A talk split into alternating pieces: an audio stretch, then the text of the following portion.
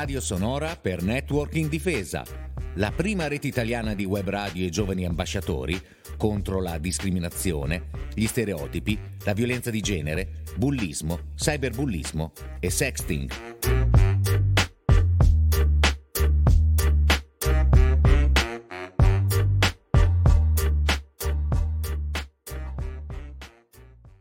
Sono Anna Giulia Gallegatti, assessore alla cultura alle pari opportunità del Comune di Lugo.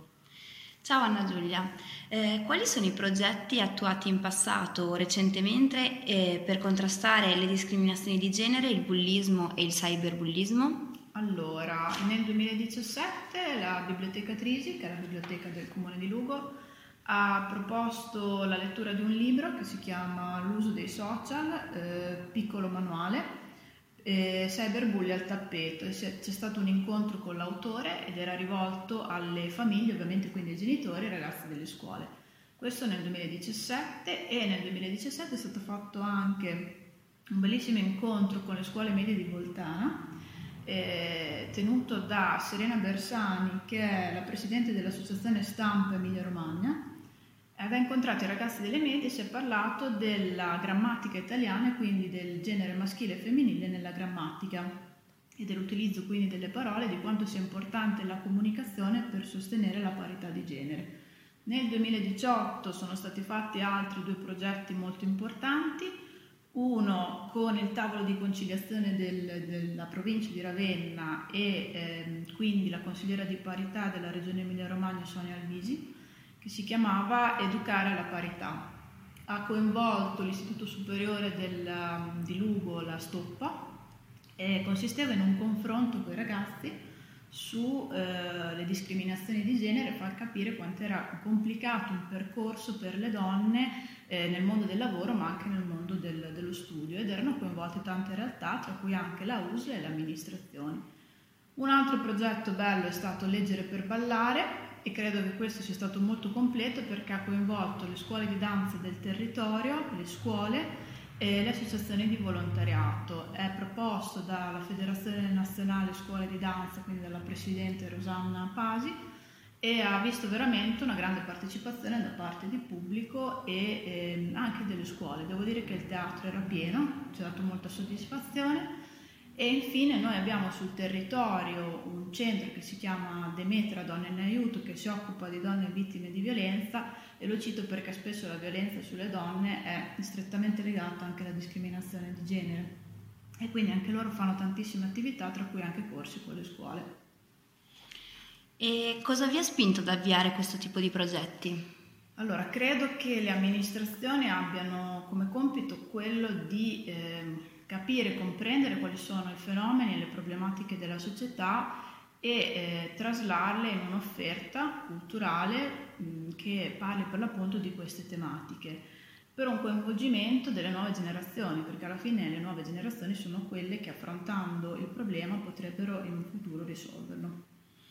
E che tipo di progetto sta dando i migliori risultati? Allora, devo dire che siccome la partecipazione delle scuole è grande, tutti, danno, tutti quelli che ho citato hanno dato un buon risultato. Quello che ha dato più soddisfazione, a mio parere, è stato leggere per ballare, perché ehm, li ha coinvolti da un punto di vista della danza, quindi erano proprio attori protagonisti principali del progetto. In più c'è stata questa bella opportunità per i ragazzi di avere un buono sconto per andare a comprare i libri che venivano trattati durante lo spettacolo di danza mm, nelle librerie e quindi c'è stato anche un coinvolgimento culturale dal punto di vista della lettura. E avete qualche progetto, attività sul territorio sui temi della campagna in difesa che vi rende particolarmente orgogliosi? A tutti in realtà, non posso dire che ce ne sia qualcuno che ci rende meno orgogliosi o più orgogliosi perché, come dicevo prima, la partecipazione è tanta. È ovvio che i progetti che coinvolgono le realtà amministrative, le realtà come la USL, ma anche le associazioni di volontariato, le scuole, sono quelli che danno più orgoglio perché comunque si raggiunge un bacino di persone estremamente grande e poi quando si propone uno spettacolo che c'è anche una grande risposta del pubblico eh, fa molto piacere. E quindi collegato, credete ci siano progetti che possano essere facilmente replicati su larga scala? Allora, se per larga scala intendiamo il nazionale,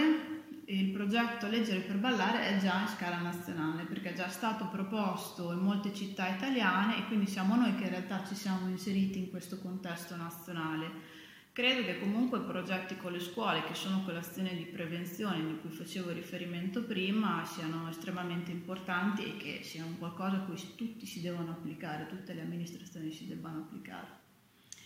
Quali sono i partner o gli attori che pensate siano necessari per la buona riuscita di questi progetti? Assolutamente le scuole,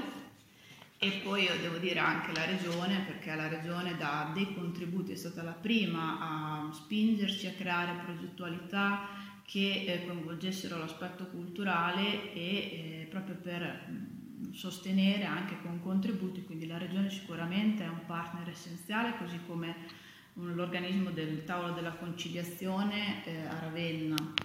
e poi ovviamente l'associazionismo, le scuole, l'ASL sono tutte realtà importanti. Avete dato risalto a questi progetti comunicando a tutta la collettività i risultati? Sì, quando si fa un'iniziativa, si propone un progetto, subito dopo facciamo un comunicato per parlare di quanta partecipazione c'è stata, quali sono state le impressioni delle persone, quindi sì, tendiamo a fare comunicazione e per lo spettacolo che si fece a teatro, quello di Leggere per ballare, abbiamo fatto anche una brochure che riassumeva tutta la serata.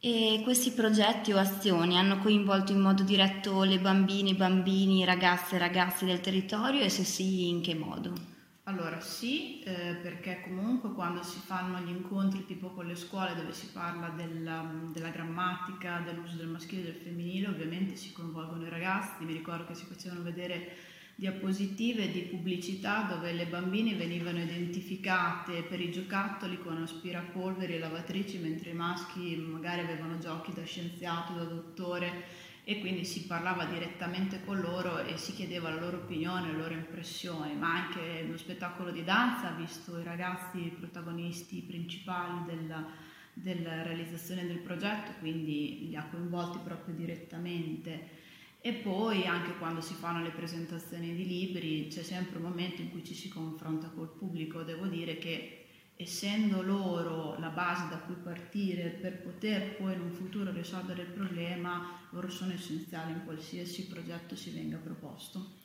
Bene, grazie mille per averci raccontato l'esperienza di Lugo. Grazie a voi. E a presto. Grazie.